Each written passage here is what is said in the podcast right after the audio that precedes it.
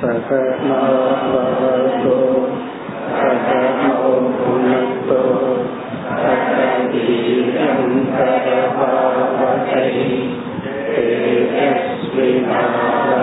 तेजस्विनावधीतमस्तु मा विद्विषावहैः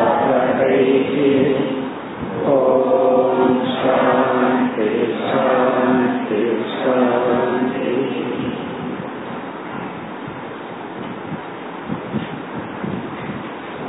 पत्तावद् श्लोकम् अनाद्यविद्यायुक्तस्य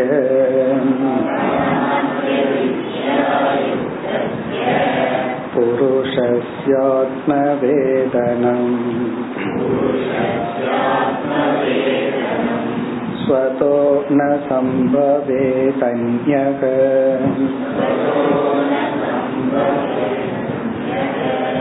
तत्त्वज्ञो ज्ञानतो भवेत्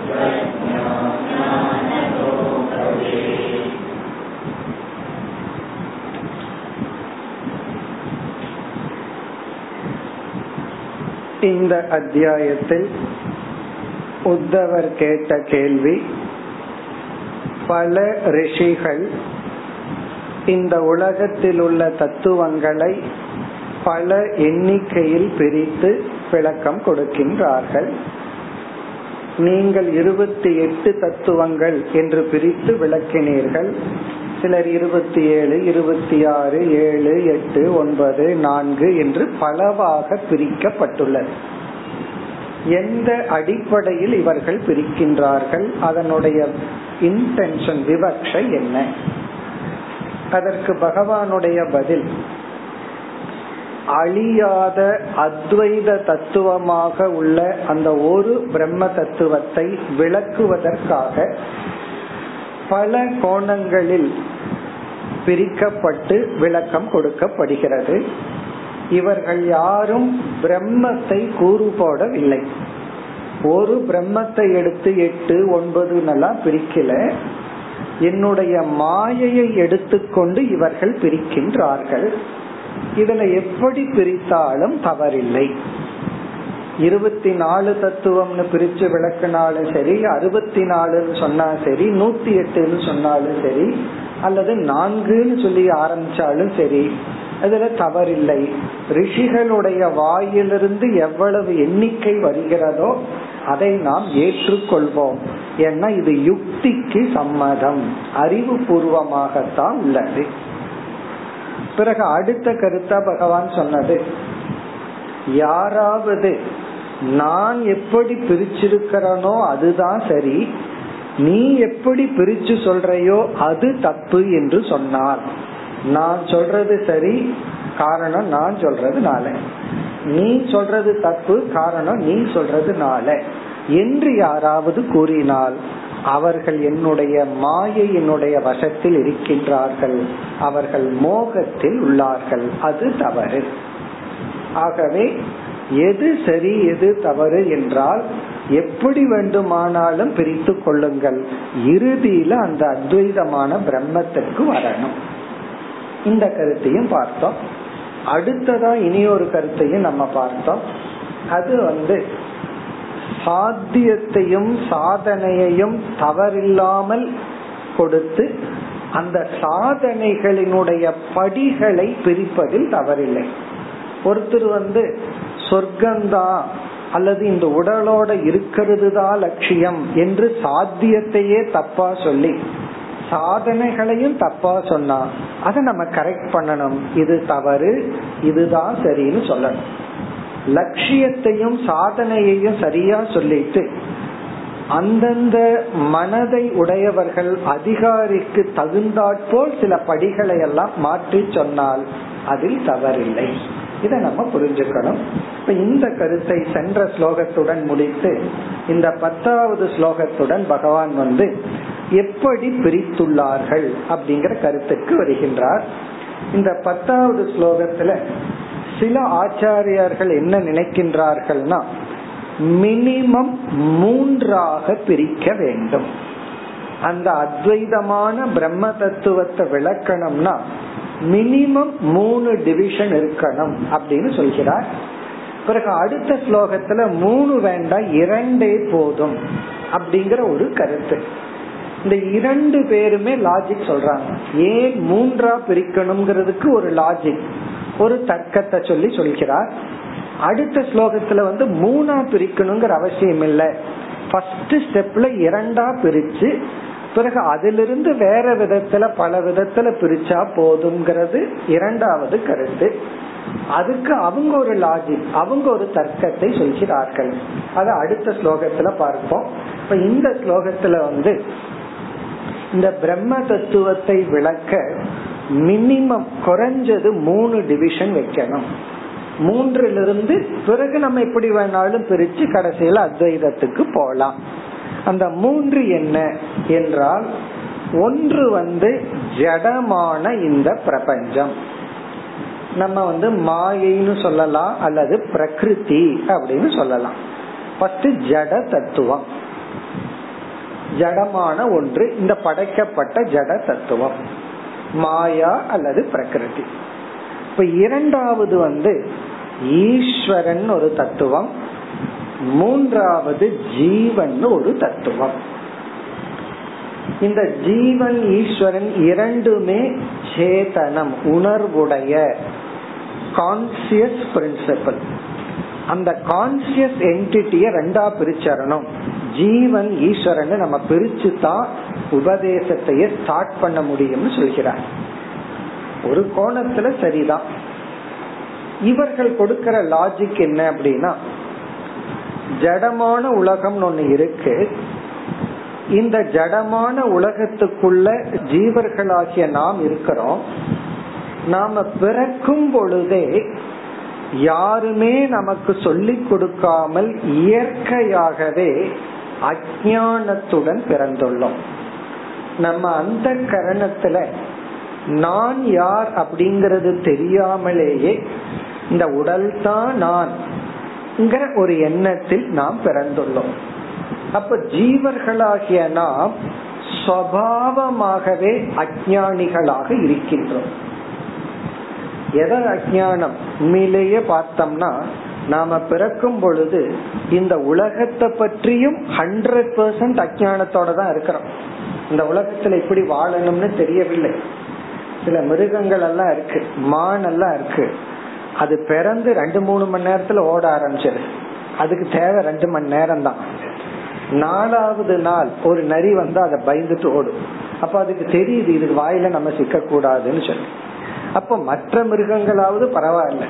ஆனா மனிதராகிய நாம் பிறந்ததுக்கு அப்புறம் டோட்டலா ஹெல்ப்லெஸ்ஸா இருக்கும். உலகத்தை பற்றி ஒன்றுமே நமக்கு தெரிவதில்லை. பிறகு என்ன ஆகுது? உலகத்தை பத்தி கொஞ்சம் கொஞ்சமா தெரிய வருகின்ற பிறகு ஆத்ம தத்துவம் எது உண்மை எது பொய்ங்கிற விஷயத்துல தொண்ணூறு வயசு ஆனாலும் எவ்வளவு சொல்லி கொடுத்தாலும் புரிய மாட்டேங்க காரணம் என்னன்னா இந்த அஜானம் இருக்கே அது சுவாவம். குறிப்பா நம்மைய பற்றிய ஆத்ம ஞானம் நமக்கு கிடையாது. அப்போ நம்ம அந்த கரணத்துக்குள்ள தன்னை பற்றி தான் ஆத்மா இந்த உடல் ஆகவே நான் உணர்ந்தாலும் இந்த உடல் தான் நான்கிற அனுபவம் இருந்தாலும் இந்த உடலுக்கு அப்பாற்பட்ட நான் இருக்கிறேங்கிற ஒரு அறிவு வந்து நமக்கு அவ்வளவு சுலபமா என்ன அபராவித்யா அடைஞ்சாலும் வருவதில்லை. அப்ப இங்க ஆசிரியர் என்ன சொல்றார்?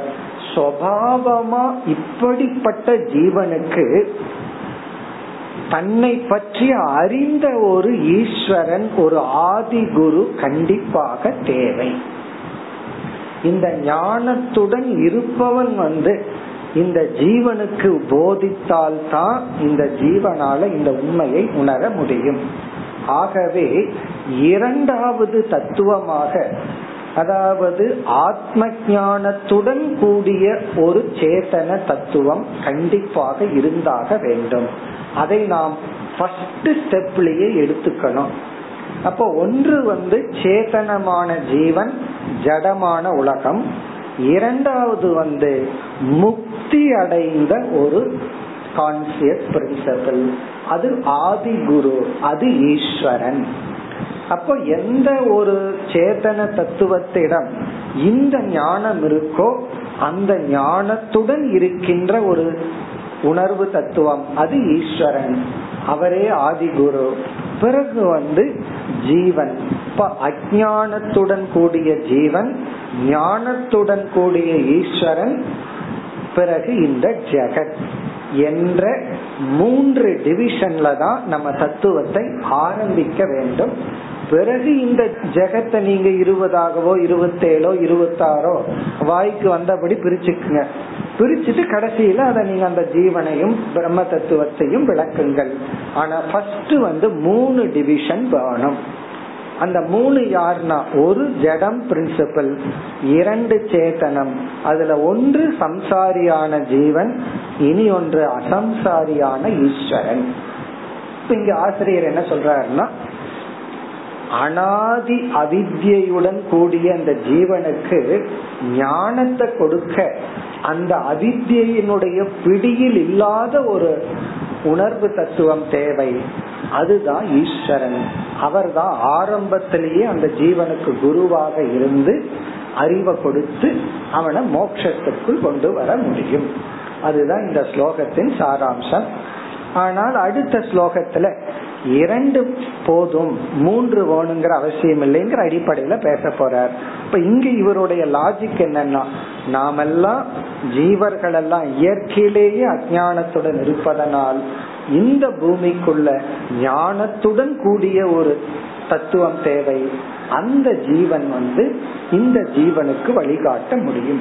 இப்ப இதுல இருந்து இனி ஒண்ணு சொல்ற நம்மளுடைய அந்த கரணத்துல ஏற்கனவே இந்த அஜானம் இருக்கிறதுனால இதுல ஒரு முக்கியமான பாயிண்டையும் சொல்லிட்டார். இந்த அந்த கரணத்துக்குள்ளேயே ஞானம் உதயம் ஆகாது. ஏன்னா அது ஏற்கனவே இருள்ல இருக்கு.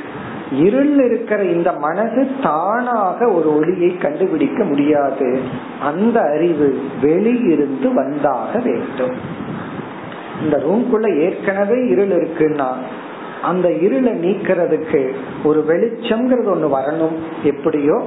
அதே போல நம்ம அந்த கரணத்தில் இருக்கிற ஆத்ம அஜானத்தை நீக்கிறதுக்கு வெளியிருந்து உதவி வந்தாக வேண்டும். அந்த உதவி யாரிடத்திலிருந்து வர முடியும்னா? அதே போல அஜானத்தில் இருக்கிற ஜீவன் கிட்ட இருந்து வர முடியாது. சரி எனக்கு அஜானம் இனி ஒரு ஜீவன் கொடுக்கட்டுமே ஏன்னா அவனும் அஜானத்துல இருக்கான் அப்ப ஜீவ தத்துவத்திற்கு வேறாக ஒரு முக்தி அடைந்த ஒரு கான்சியஸ் பிரின்சிபல் இருக்கணும். அது ஈஸ்வரன். அவர்தான் குரு. அவரிடத்திலிருந்து ஞானம் வரணும். என்று இங்கு கூறுகின்றார். இந்த ஸ்லோகத்துக்குள்ள போனோம்னா அனாதி அவித்யா யுக்தசிய புருஷஸ்ய. புருஷஸ்யன ஜீவனுடைய. அவித்யாயுக்தசிய அவித்யுடன் கூடிய. அவித்யான இங்க அறியாமை. குறிப்பா ஆத்ம அஜானம் சரி இந்த அறியாமை இந்த ஜீவனுக்கு என்னைக்கு வந்துச்சுன்னா அனாதி. அனாதினா இதற்கு தோற்றம் இல்லை. அவன் பிறக்கும் பொழுதே அவனிடமிருந்து வந்த. அனாதி அவித்யா யுக்தசிய புருஷஸ்ய ஆத்மவேதனம்.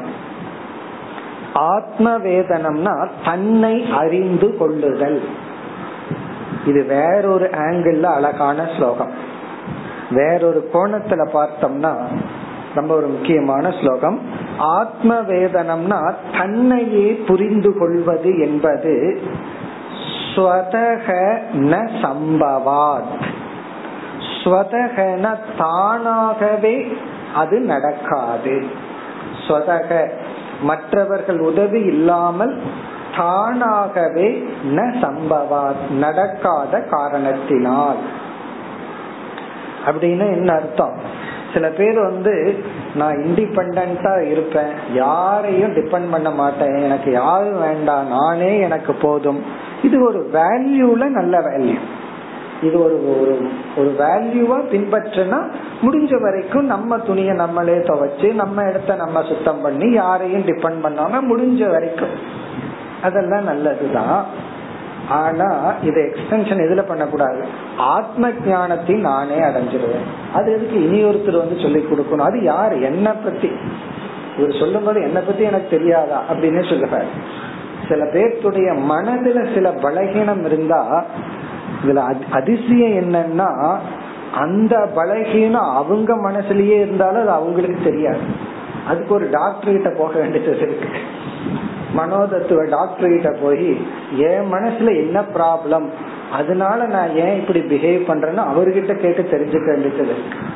நம்ம மைண்டில் இருக்கிற சில குணமே நமக்கு புரியல அப்படிங்கும் போது மனதுக்கு ஆதாரமா இருக்கிற ஆத்ம தத்துவத்தை நாம இப்படி தெரிஞ்சுக்க முடியும். அது முடியாதுன்னு சொல்றார். ஸ்வதக ந சம்பவா. நம்ம மனசே நமக்கு வந்து மற்றவங்களுடைய உதவி கொண்டுதான் புரிஞ்சுக்கிற வேண்டியது இருக்கு. அது மட்டுமல்ல நமக்குள்ள இருக்கிற சில வாசனைகள் சம்ஸ்காரங்கள் எல்லாம் அந்த சூழ்நிலை வந்தா தான் நமக்கே தெரியும். ஒருத்தர் சொன்னார் எனக்கு பணத்து மேல இருக்கிற ஆசை போயிடுச்சு அப்படின்னு. அப்புறம் ஒரு அஞ்சு ஆறு வருஷத்துக்கு அப்புறம் சொன்னாரு போகலின்னு இப்பதான் புரிஞ்சுட்டேன் அப்படின்னு. காரணம் என்னன்னா திடீர்னு ஒரு லாஸ் வரும்போதுதான் தெரிஞ்சது. அவர் லாஸ் வரும்போது இல்ல அவர் பணத்தை யாரோ கொஞ்சம் எடுத்துட்டாங்க திருடிட்டாங்க. அப்ப சொல்றாரு அப்பதான் எனக்கு தெரிஞ்சது. எனக்கு ஆசை அவ்வளவு போகல அப்படின்னு. நான் போயிடுதுன்னு நினைச்சிட்டு இருந்தேன் கொஞ்சம் களவாடப்படும் பொழுதுதான் தெரிஞ்சது. அப்ப நான் சொன்னேன் அந்த கல்வன் வந்து கண்ணன் தான். காரணம் என்ன? உங்களுக்கு அந்த அறிவை கொடுக்கறது தான் ஒரு திருடன் நினைச்சிருக்க. அவன் வந்து திருடலின்னா உங்களால கண்டுபிடிக்க முடியுமா? அப்ப அவனுக்கு மனசார தேங்க்ஸ் சொல்லுங்க ஏன்னா அவர் மேல அவ்வளவு கோபத்துல இருந்த எப்படி திருடிட்டு போலாம்? அப்ப இந்த அறிவை கொடுக்கத்தான் திருட வச்சார். இதுல இருந்து என்ன தெரியுதுன்னா நமக்கு சில குணங்கள் இருக்குன்னு நினைச்சிட்டு இருக்கோம். சில பக்குவம் இருக்குன்னு நினைச்சிட்டு இருக்கோம். நமக்கே தெரியல அது இல்லைன்னு. அப்படி இருக்கும் பொழுது இந்த ஆத்ம ஞானத்தை நாம எப்படி அடைய முடியும். அதனால ரொம்ப அழகான பவர்ஃபுல் ஸ்டேட்மெண்ட் ஸ்வதக ந சம்பவார் ஆத்ம வேதனம் ஸ்வதக ந சம்பவார் தன்னை அறிதல் என்பது தன்னுடைய ஆத்ம தத்துவத்தை அறிதல் என்பது தானாக தன்னுடைய அந்த கரணத்தினாலேயே கண்டுபிடிக்க முடியாது. அந்யக ஆகவே அந்யக இந்த ஜீவனுக்கு வேறாக தத்துவஜக. இந்த தத்துவத்தை உணர்ந்த ஞானதக பவே. ஞானத்தை கொடுப்பவன் தேவை. ஒருத்தன் இருக்கணும். ஞானதகனா தகன கொடுப்பவன். ஞான தகன இந்த ஞானத்தை கொடுப்பவன் யார்? அந்நக நம்முடைய மனதை காட்டிலும் வேறு மனதை உடையவன். சரி அவனும் நம்ம நெய்பர் கிட்ட போயிடலாமே தத்துவஜக. ஆனால் தத்துவத்தை உணர்ந்த. தத்துவத்தை தெரிந்த ஞானத்தை கொடுக்கின்ற நமக்கு வேறாக ஒருவன். அதே கண்டிப்பாக தேவை. இருக்க வேண்டும். இப்ப இந்த ஸ்லோகத்தை வந்து கம்ப்ளீட்டா இந்த இடத்துல கான்டெக்ட் இல்லாம ஆத்ம ஞானத்துக்கு குரு தேவைங்கிறதுக்கான அழகான ஸ்லோகம்.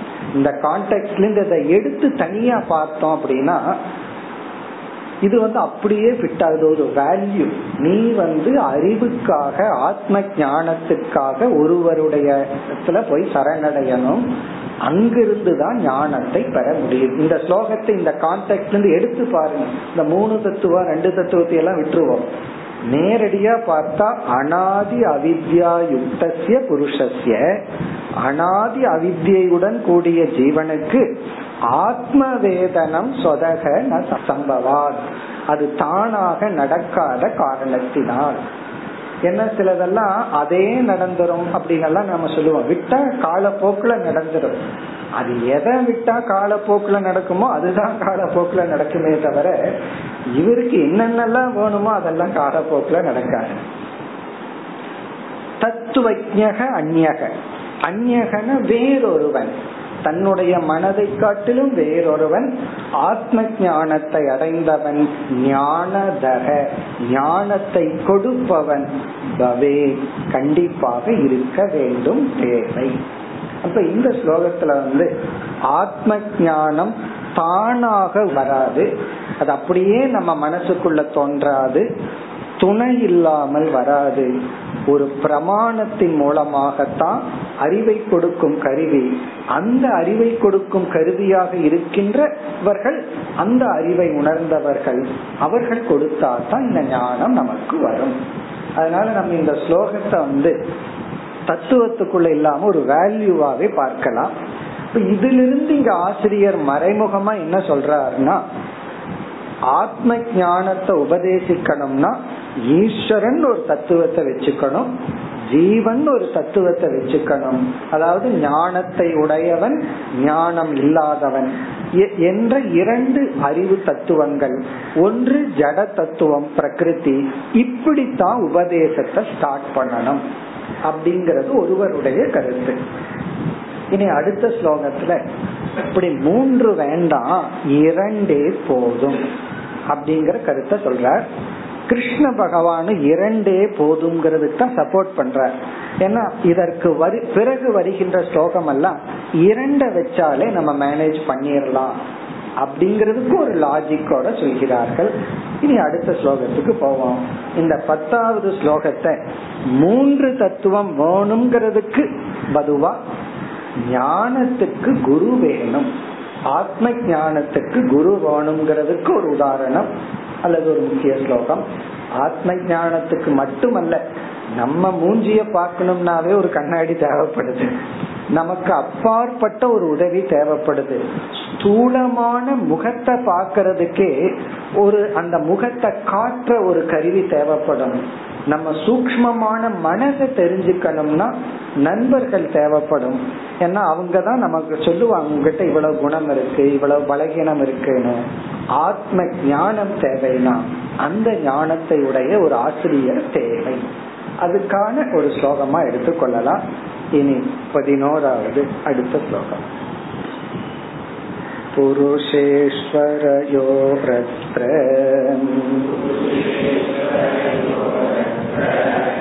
न वै लक्षण्यं मन्वपि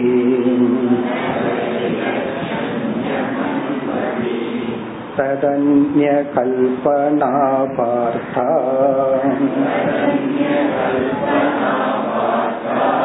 ज्ञानं च प्रकृतेर्गुणक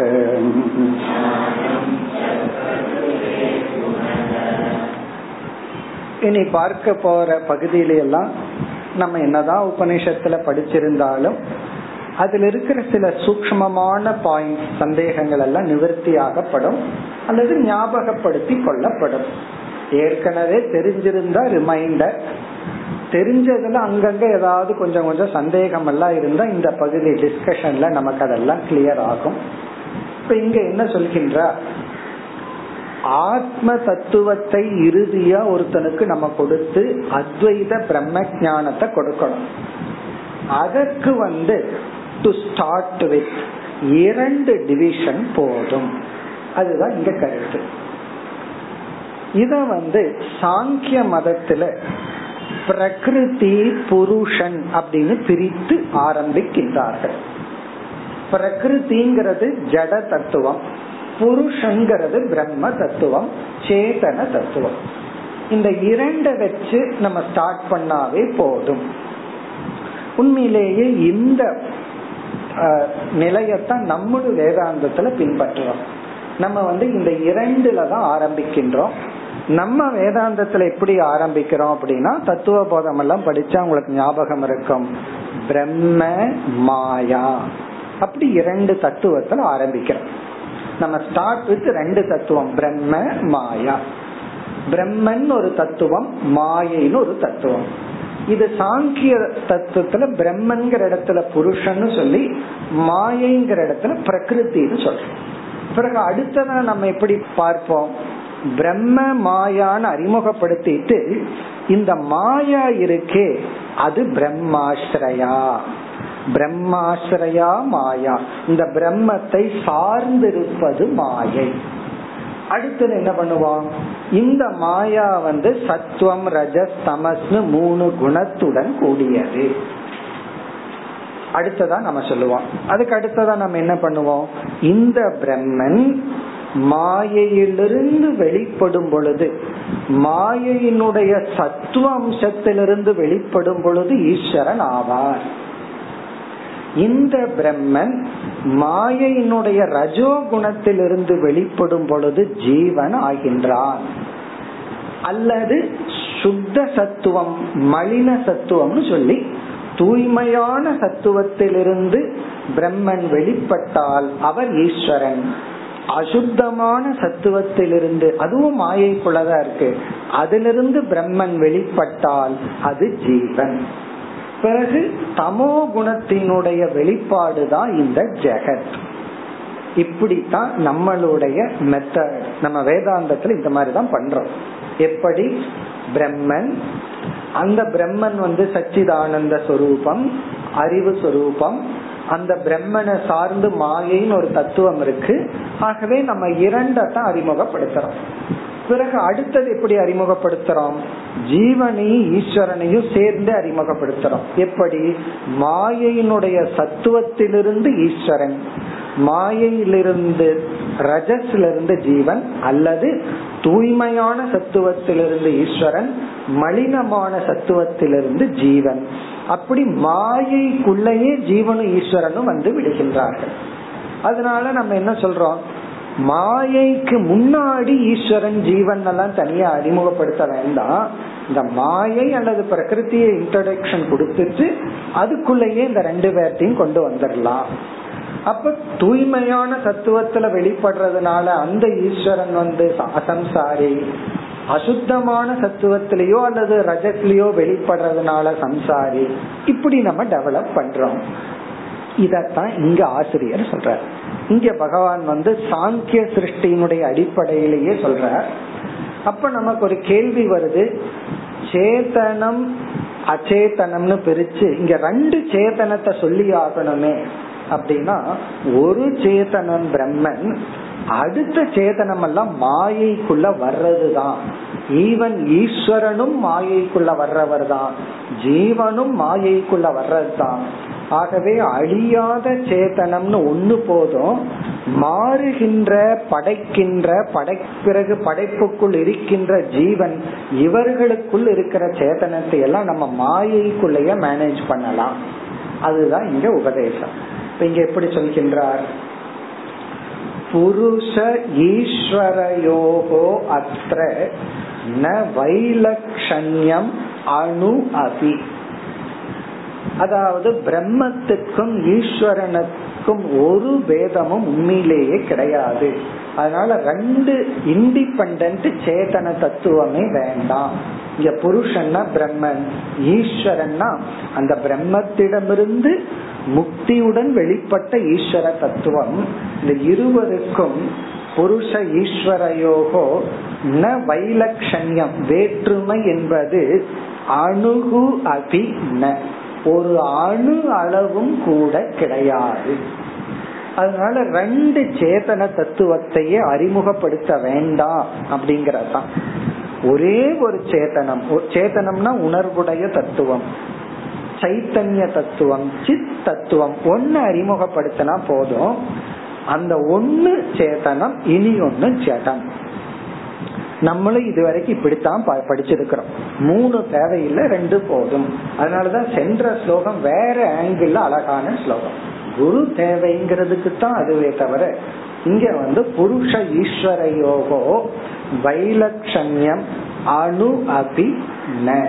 ஒரு அணுவளவும் கூட கிடையாது. ஆகவே ததன்ய கல்பனா பேசிக்கா அடிப்படையாகவே ஜீவன்கிறது வேற தத்துவம் ஈஸ்வரங்கிறது வேற தத்துவம் என்ற வேற்றுமையானது தது அந்நிய கல்பனா.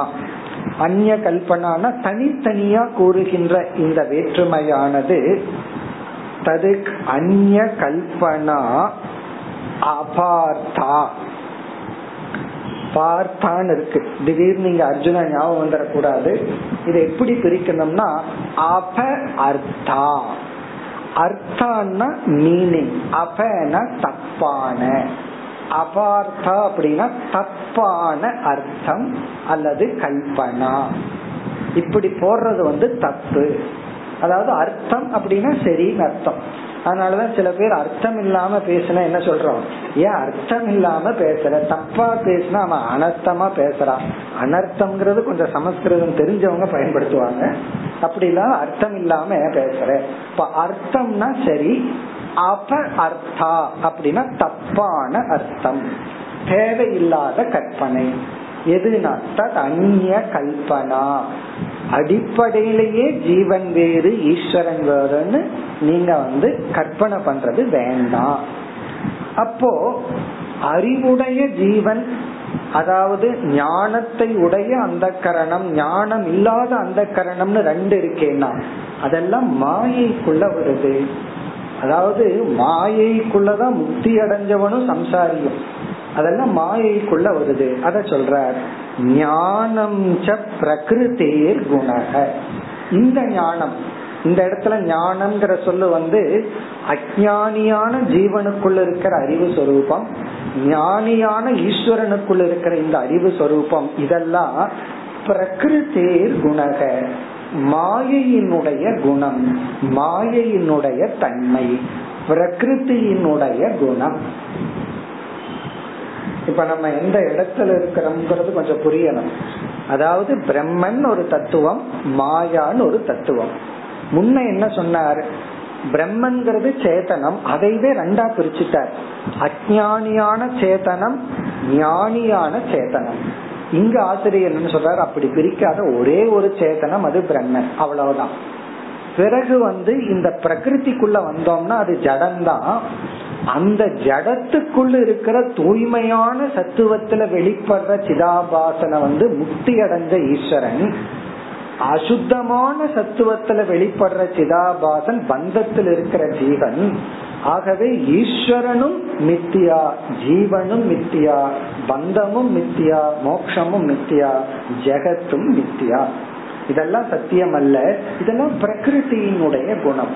சத்துவத்துல வெளிப்படுற சிதாபாசம் ரஜஸ்ல வெளிப்படுற சிதாபாசம். ஆகவே இதெல்லாம் வந்து மாயைக்குள்ளதான் வருது.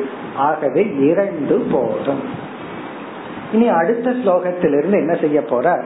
இரண்டு போதுங்கிறத பகவான் ஏற்றுக்கொண்டதுனால இரண்டு போதுங்கிற அடிப்படையிலேயே தி என்டையர் கிரியேஷன் எப்படி வந்துச்சு? நான் வந்து சென்ற அத்தியாயத்துல இருபத்தி எட்டு தத்துவத்தை சொன்னனே அவைகள் என்ன?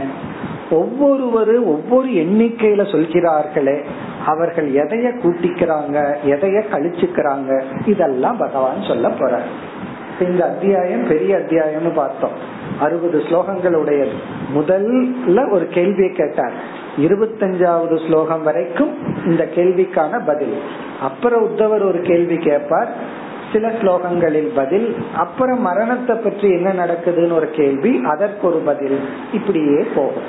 இப்ப இதுல வந்து இனி இருபத்தஞ்சாவது ஸ்லோகம் வரைக்கும் நமக்கு வந்து ஒரு ரிமைண்டர் அல்லது ஞாபகப்படுத்துற மாதிரி எப்படி சிருஷ்டி தோன்றி உள்ளது. இதெல்லாம் நம்ம வந்து எல்லா உபனிஷத்திலையும் படிச்சிருக்கோம். ஒவ்வொரு உபனிஷத்திலையும் சிருஷ்டி எப்படி வந்துச்சுன்னு படிச்சிருக்கிறோம். தைத்திரியத்துல எல்லாம் பஞ்ச கோஷ மூலமா படிச்சோம். தத்துவ போதத்துல சிஸ்டமேட்டிக்கா படிச்சிருக்கோம். இனி இங்க சாங்கியர்கள் படி எப்படி சிருஷ்டி வந்துள்ளது? சிருஷ்டியினுடைய சாராம்சம் என்ன? அது சுருக்கமா நம்ம பார்க்க போறோம். ஆகவே இது ஞாபகப்படுத்துற மாதிரி பேசுறதுதான். ஒண்ணுமே தெரியலனா இதுல இருந்து முழுமையா தெரிஞ்சுக்க முடியாது. நம்ம தத்துவ போகத்துக்குள்ள போய் முண்டகோபனிஷத் கடோபனிஷத் தைத்திரியா அந்த மாதிரி உபனிஷத்துக்குள்ள போய் தான் தெரிஞ்சுக்கணும். இங்க வந்து இதை ஞாபகப்படுத்துறது. என்னதான் படிச்சிருந்தாலும் திடீர் திடீர்னு ஒரு சந்தேகங்கள் வரும். அந்த சந்தேகங்கள் எல்லாம் இந்த நம்ம டிஸ்கஷன்ல நிவர்த்தி ஆகும். இப்ப இந்த ஸ்லோகத்துல எப்படி அறிமுகப்படுத்தி இருக்கார் ஒரே ஒரு சேதன தத்துவம் போதும். ஒரே ஒரு கான்சியஸ் பிரின்சிபிள் உணர்வு சொரூபம் சைத்தன்ய சொரூபம் சித் சொரூபம். ஒரு ஜட சொரூபம். அத வேதாந்தத்துல மாயை சாங்கியர்களுடைய டேர்ம்ல பிரகிருதி. அந்த பிரகிருத்திய பத்தி இனி சொல்ல போற. அந்த பிரகிருத்தினா என்ன? அதிலிருந்து எப்படி படைப்பு வருகிறது? இதெல்லாம் தான் இனி அடுத்த டிஸ்கஷன் இப்ப அடுத்த பகுதியில இந்த பிரகிருத்தினா என்ன? இந்த பிரகிருத்தியிலிருந்து எப்படி படைப்பு வருகின்றது? நம்ம வேதாந்தத்துல என்ன பண்ணியிருக்கிறோம்? சாங்கிய மதத்திலிருந்து சிருஷ்டியினுடைய விசாரத்தை எடுத்துட்டோம். யோக மதத்திலிருந்து சாதனை அஷ்டாங்க யோகத்தை எல்லாம் நம்ம எடுத்துட்டோம். பதஞ்சலி கிட்ட இருந்து அவர் நல்ல ரிசர்ச் பண்ணி ரெடிமேடா வச்சிருக்காரு. இது எப்படின்னா வீட்டுல சாப்பிடாம ஹோட்டல்ல சாப்பிட்டு வர்ற மாதிரி. இப்ப எல்லாம் பல வீட்டுல அதுதானே நடக்குது. நம்ம அதை பண்றது இல்ல அதே போல இந்த வேதாந்திகள் என்ன பண்ணிட்டாங்க? சிருஷ்டியை பத்தி நம்ம குழம்ப வேண்டாம். சாங்கிய நல்லா பிளான் பண்ணி வச்சிருக்கா எடுத்துக்குவோம். சாதனைகளை பத்தி சைக்கலாஜிக்கல் அனாலிசிஸ் எல்லாம் நம்ம வேண்டாம். பதஞ்சலி அந்த வேலையை பண்ணி வச்சிருக்கிறார் எடுத்துக்குவோம். தர்க்க ரீதியா ரொம்ப அனலைஸ் பண்ண வேண்டாம். பிரமாண விசாரத்தை எல்லாம் தர்க்க சாஸ்திரத்துல இருந்து எடுத்துக்குவோம். நீ என்ன பண்றன்னா தத்துவம் அசி அவ்வளவுதான். நமக்கு என்ன வேலைனா இதையெல்லாம் எடுத்து விசாரம் பண்ணி சிஷியர்களுடைய மைண்ட ரெடி பண்ணி கடைசியில தத்துவமசின்னு சொல்லி போகும்போது அவனை அகம் பிரம்மாஸ்மின்னு சொல்ல வச்சுட்டு போக சொல்லிருக்கேன். ஹோம்ஒர்க் அகம் பிரம்மாஸ்மி. கிளாஸ் ஒர்க் தத்துவமசி. கிளாஸ்ல இவர் தத்துவமசின்னு சொல்லி நீ அகம் பிரம்மாஸ்மின்னு சொல்ற வரைக்கும் உட்கார வச்சு சொல்லியா ஓடிப்போம் சொன்னதுக்கு அப்புறம் நீ போ. இதுதான் நம்ம வேதாந்தத்துல பண்றோம். அதத்தான் கிருஷ்ணர் கீதையில பண்றார். கிருஷ்ணர் பகவான் என்ன பண்றார்? சிருஷ்டி எல்லாம் சாங்கியத்துல இருந்து எடுத்துக்கிறார். ஆகவே நீ அடுத்த பகுதியில பகவான் சாங்கியர்கள் வந்து எப்படி சிருஷ்டிய பிரசன்ட் பண்றாங்க? அவங்களுடைய கான்செப்ட் என்ன? இது எல்லாமே சரிதான். இதுல தவறே கிடையாது. ஏன்னா சிருஷ்டிய பத்தி. ஆனால் ஒரு கால் சாங்கியம் வந்து துவைதம் தான் உண்மை. ஏன்னா அப்படி சொல்றாங்க. எத்தனை மனுஷன் இருக்கிறாங்களோ அத்தனை ஆத்மா. பல புருஷர்கள் அப்படி சொன்னா நாம் ஏற்றுக்கொள்வதில்லை. அவர்கள் வந்து ஈஸ்வரனே வேண்டாம் பிரகிருத்தியை வச்சு மேனேஜ் பண்ணலாம்னு சொன்னாலும் ஏற்றுக்கொள்வதில்லை. ஈஸ்வரனும் வேணும் பிரகிருத்தியும் வேணும் புருஷனும் வேண்டும். அந்த புருஷன் ஏக்கம் அத்வைதம். ஜெகத் சத்தியம்னு யோக சாஸ்திரத்துல சொன்னா அதை ஏற்றுக்கொள்ள மாட்டோம். ஆனா நீ சொல்ற சாதனை எல்லாம் நாங்க ஒத்துக்கிறோம். அது ரிஃபைன் பண்றதுக்கு. அப்படி நம்ம அத்வைதத்துக்கு ஹானி இல்லாமல் வேதம் அதாவது பாதிப்பில்லாமல் யார் என்ன சொன்னாலும் அதை நம்ம ஏற்றுக்கணும் சில பேர் அத்வைத சாஸ்திரம் படிச்சுட்டு நான் அத்வைதி யார் சொன்னாலும் கேட்க மாட்டேன்னு நினைப்பார்கள்.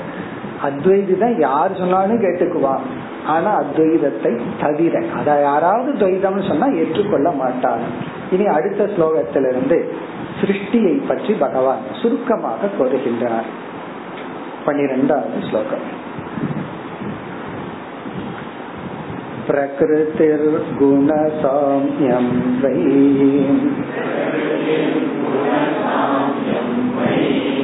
प्रकृतेर्नात्मनो गुणाः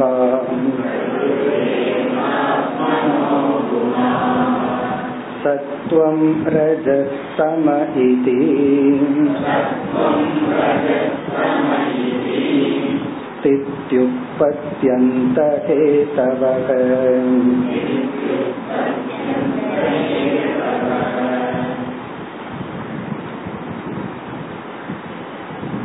இங்க ஸ்டெப் பை ஸ்டெப்பா வர்ற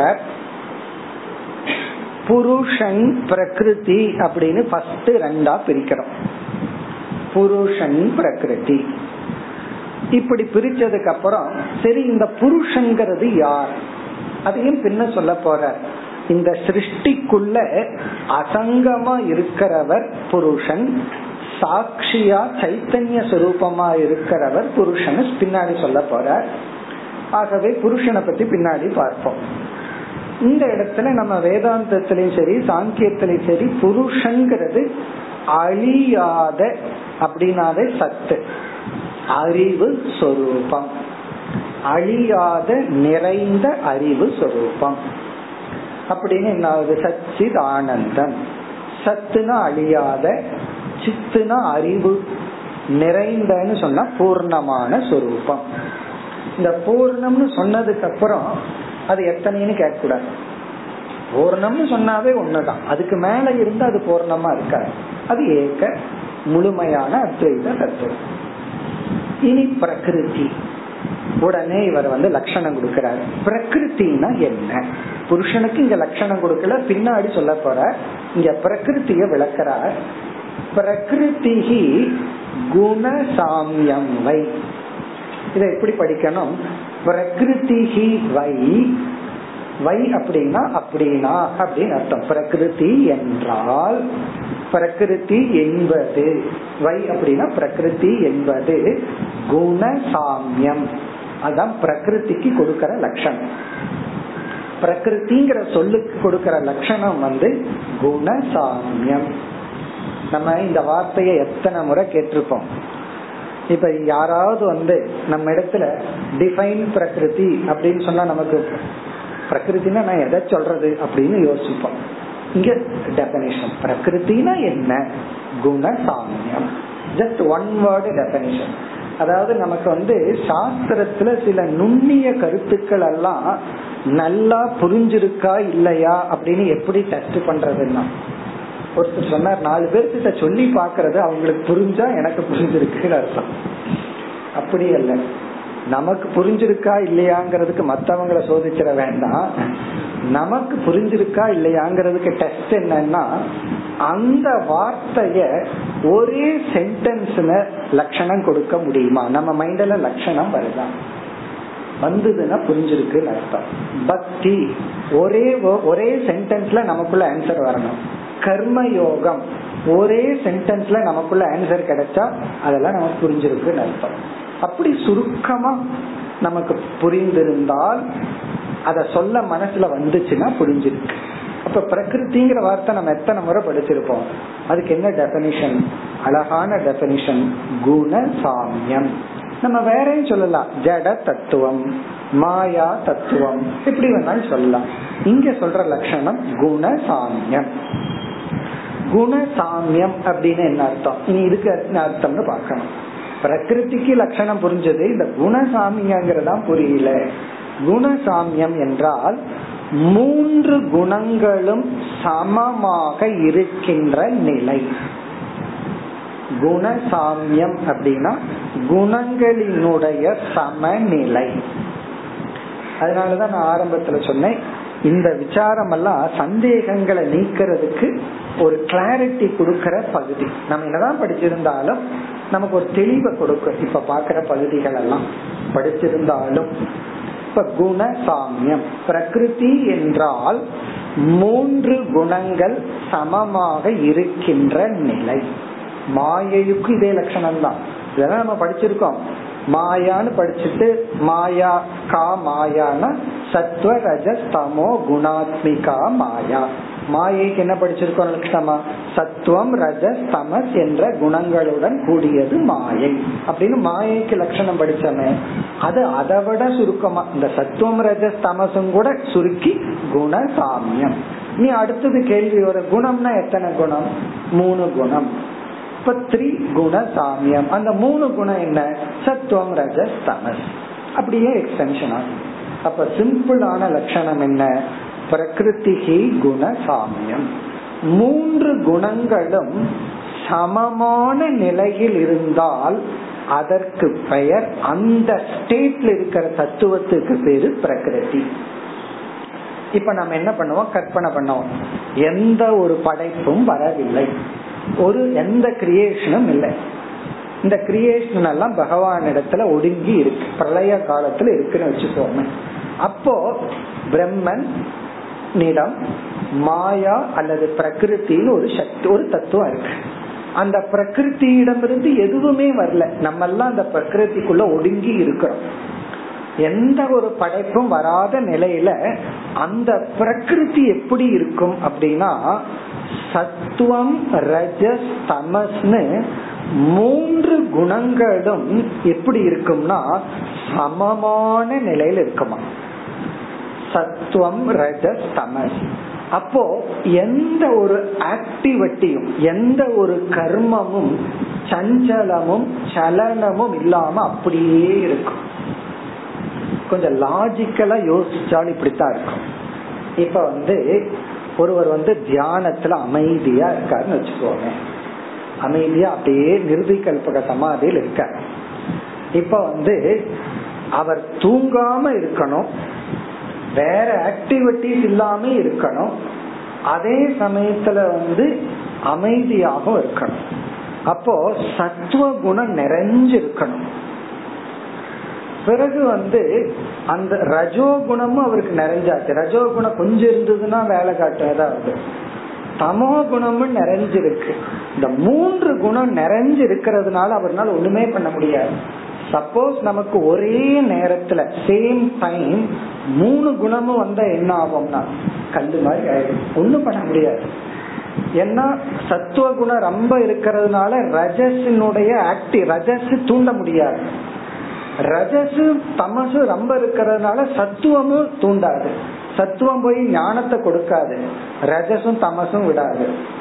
ரஜசு ஆக்டிவிட்டிஸ விடாது தமசும் சத்துவமும் விடாது. தூங்க விடாது ஏன்னா ரஜசும் சத்துவமும் இப்ப இந்த மூன்று சமமா இருந்தா நம்மால ஒன்னும் பண்ண முடியாது. சில பேர்த்துக்கு இந்த ஜாதகத்துல சொல்லுவாங்க ரெண்டு பேர்த்துக்கு ஒரே தோஷம் இருந்தா ஒண்ணுக்கு ஒண்ணு இழுத்துக்குமா? இழுத்துட்டு ஒன்னும் பண்ண விடாதான் அதாவது வந்து அந்த ஜாதகத்துல இப்படி ஒருத்தர் சொன்னார். அதை விளக்கணும்னா அதுவே ஒரு கிளாஸ் ஆயிரும். அதனால அது வேண்டாம். அதாவது வந்து இவரை இவங்க கல்யாணம் பண்ணா இறந்து போயிடுவாங்களாம். இது வந்து நாய் முன்னாடி ஒரு ஆப்ஜெக்ட் அவர் சொன்ன எக்ஸாம்பிள் நாய் முன்னாடி ஒரு ஆப்ஜெக்ட் வந்து ஒருத்தர் இழுத்து குடிச்சிட்டே இருந்தா என்ன ஆகும்னா அந்த பொருளும் அப்படியே இருக்கும் நாயும் சாப்பிடாம இருக்கும். அப்படி இந்த ஜாதகம் இதோட போயிட்டா அது மரணத்திலிருந்து புடிச்சு இழுத்துக்குமா? இப்படி எல்லாம் உதாரணம் சொல்லி சொன்னார்கள். இது வந்து இந்த குணசாமியத்துக்கு பொருந்தது. மூணு குண சமமா இருந்தா எதுவுமே நடக்காது. அது வந்து பிரளய அவஸ்தா. அது அப்படியே அமைதியா இருக்கிற ஒரு அவஸ்தா. கொஞ்சம் யோசிச்சோம்னா உங்களுக்கு அந்த லாஜிக் எல்லாம் புரிஞ்சிடும் இனி அடுத்தது வந்து அடுத்த சந்தேகம் சரி அந்த மூன்று குணங்கள் என்ன? இரண்டாவது வரையில் சத்துவம் ரஜ தமக இதி. இந்த மூன்று குணங்களும் சத்துவ குணம் ரஜோ குணம் தமோ குணம் இந்த மூன்று குணத்தினுடைய லட்சணம் அடுத்த ஸ்லோகத்துல சொல்ற இந்த சத்துவத்தினுடைய லட்சணம் ரஜசினுடைய தமசினுடைய என்னன்னு அங்க பார்ப்போம். பிறகு இந்த மூன்று குணங்களும் எதற்கு காரணம் ஆகின்றது ஸ்திதி உற்பத்தி அந்த ஸ்லோகத்தினுடைய கடைசி பகுதி. ஸ்திதி உற்பத்தி அந்த ஹேதவக. ஹேதவகன காரணம். இதற்கு காரணமாக இருப்பது இந்த மூன்று குணங்கள். ஸ்திதி ஸ்திதினா இருக்கிறது. உற்பத்தின பிறப்பு அந்தக அப்படின்னு சொன்னா ஒடுங்குதல் இருத்தல் தோன்றுதல் ஒடுங்குதல் இவைகளுக்கு காரணமாக இருப்பது இந்த மூன்று குணம். அதுவும் முறையே. இங்க எப்படி சொல்லியிருக்கார் ஏன் வந்து நார்மலா எப்படி சொல்லுவான்? ஜென்ம ஸ்திதி லயம்னு சொல்லுவான். உற்பத்தி ஸ்திதி லயம். அப்படித்தானே நார்மலா சொல்லுவோம் பிறப்பு இருத்தல் அழித்தல். இங்க ஏன் இருத்தல் பிறப்பு அழித்தல்னு சொல்றாருன்னா சத்துவம் ரஜஸ் தமஸ்னு சொல்லியிருக்காரு. சத்துவம் வந்து ஸ்திதி ஹேது. ஒண்ணு அப்படியே இருக்கணும்னா சத்துவத்தில் இருந்தா தான் அது இருக்க முடியும். அதனாலதான் விஷ்ணு வந்து சத்துவ பிரதானம்னு சொல்லி அவர் ஸ்திதிக்கு காரணமா இருக்க உற்பத்தி யார்? உற்பத்தி வந்து ரஜோகுணம். இவர் ரஜஸ் இருந்தா தான் ஏதாவது கிரியேட்டிவா பண்ணுவார். அப்படியே அமைதியா இருந்தா ஒன்றும் பண்ண மாட்டான். ஒரு கிரியேட்டிவிட்டி வேணும்னா ரஜத் தேவை. பிறகு தூங்கணும்னா என்ன தேவைன்னா? தமோ குணம் தேவை. அந்த எல்லாத்தையும் ஒடுக்கிக்கிறது. அப்ப சத்துவம் ஸ்திதி ரஜ உற்பத்தி தமஸ் அந்த ஹேதவக. இப்படி சிருஷ்டி ஸ்திதி லயத்திற்கு காரணமான சத்துவம் ரஜஸ் தமஸ் என்ற மூன்று குணங்கள் உள்ளது. இவைகளெல்லாம் சாமியமா இருந்தா பிரகிருதி. இந்த சமத்துவத்துல மாற்றம் வரும் பொழுது உற்பத்தி கிரியேஷன் ஆரம்பம் ஆகின்றது நீ முதல் வரையில பிரகிருத்தேர் குணாகா ந ஆத்மனக. இந்த மூன்றும் சத்துவம் ரஜஸ் தமஸ் என்ற மூன்றும் பிரகிருத்தேர் குணாகா. பிரகிருத்தியினுடைய குணங்கள். ந ஆத்மனக புருஷனுடைய ஆத்மாவினுடைய பிரம்மத்தினுடைய குணங்கள் இல்லை. ந ஆத்மனக குணாகா. அப்படின்னா சிருஷ்டி ஸ்திதி லயம் இதெல்லாமே பிரகிருதிக்குள்ள அனாத்மாக்குள்ளதான் வருது. பிரம்மனிடத்துல அதுவும் கிடையாது. இப்படி சொன்ன உடனே உங்களுக்கு மாண்டூக்கியத்திலிருந்து எந்த வாதம் ஞாபகத்துக்கு வரணும்? பிரம்மனிடத்துல சிருஷ்டி ஸ்திதி லயமே இல்லை அப்படின்னா அந்த பிரம்மனை அஜாதவாதம்னு பார்த்திருக்கோம். அஜாதவாதத்தை அந்த கிளாஸ் கேட்கும் போது எல்லாத்துக்கும் ஜாதம் வந்துடுச்சு. எத்தனையோ சந்தேகம். அது எப்படி அஜாதம்னு சொல்ல முடியும்? அதே போல நம்ம பிரபஞ்சோபசமத்தை பார்க்கும்போது சந்தேகம் வந்தது அது எப்படி பார்த்துட்டு இருக்கிற உலகத்தை இல்லைன்னு சொல்ல முடியும்? அப்படி அந்த பிரம்மன் வந்து பிரம்மனிடத்துல பிறப்பும் கிடையாது இருப்பும் கிடையாது இறப்பும் கிடையாது.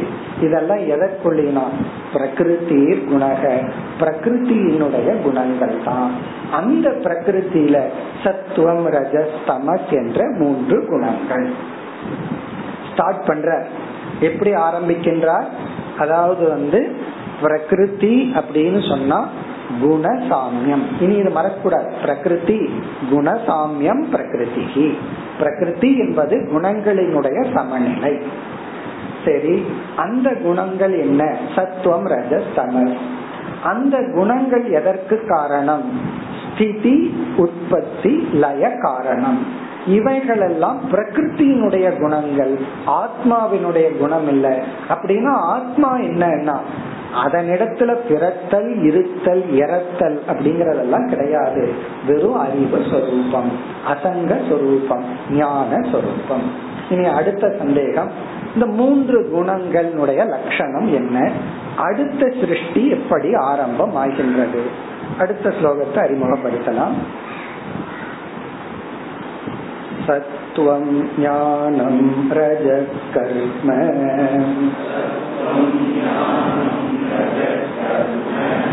तमोज्ञानमिगोच्यते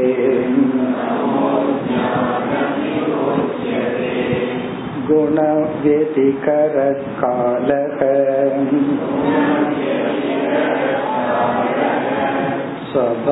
स्वभावसूत्रमेव च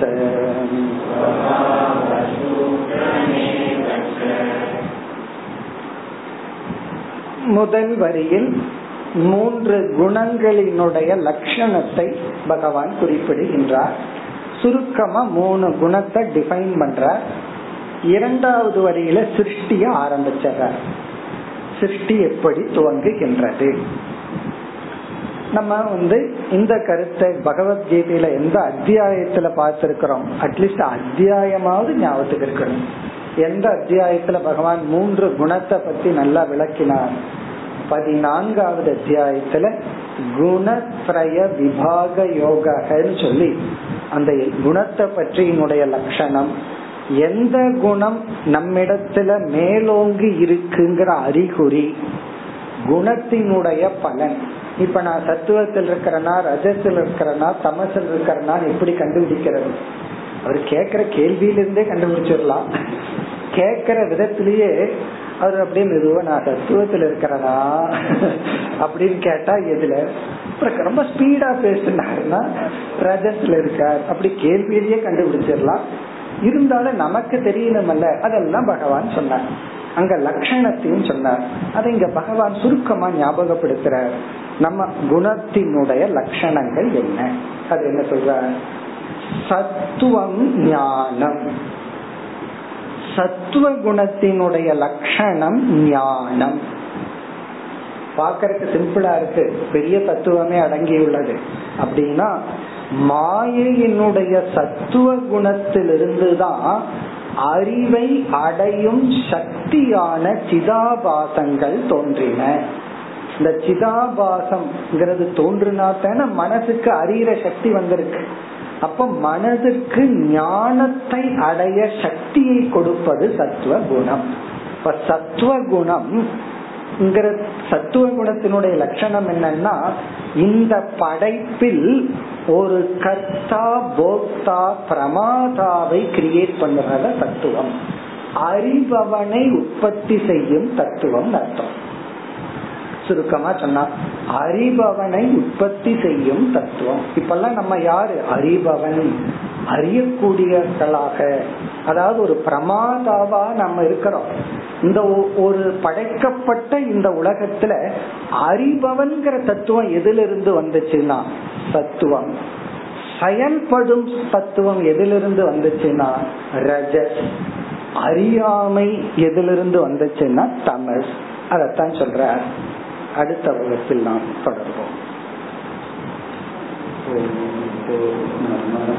पूर्णमिदं पूर्णात् पूर्णमुदच्यते पूर्णस्य पूर्णमादाय पूर्णमेवावशिष्यते ॐ शा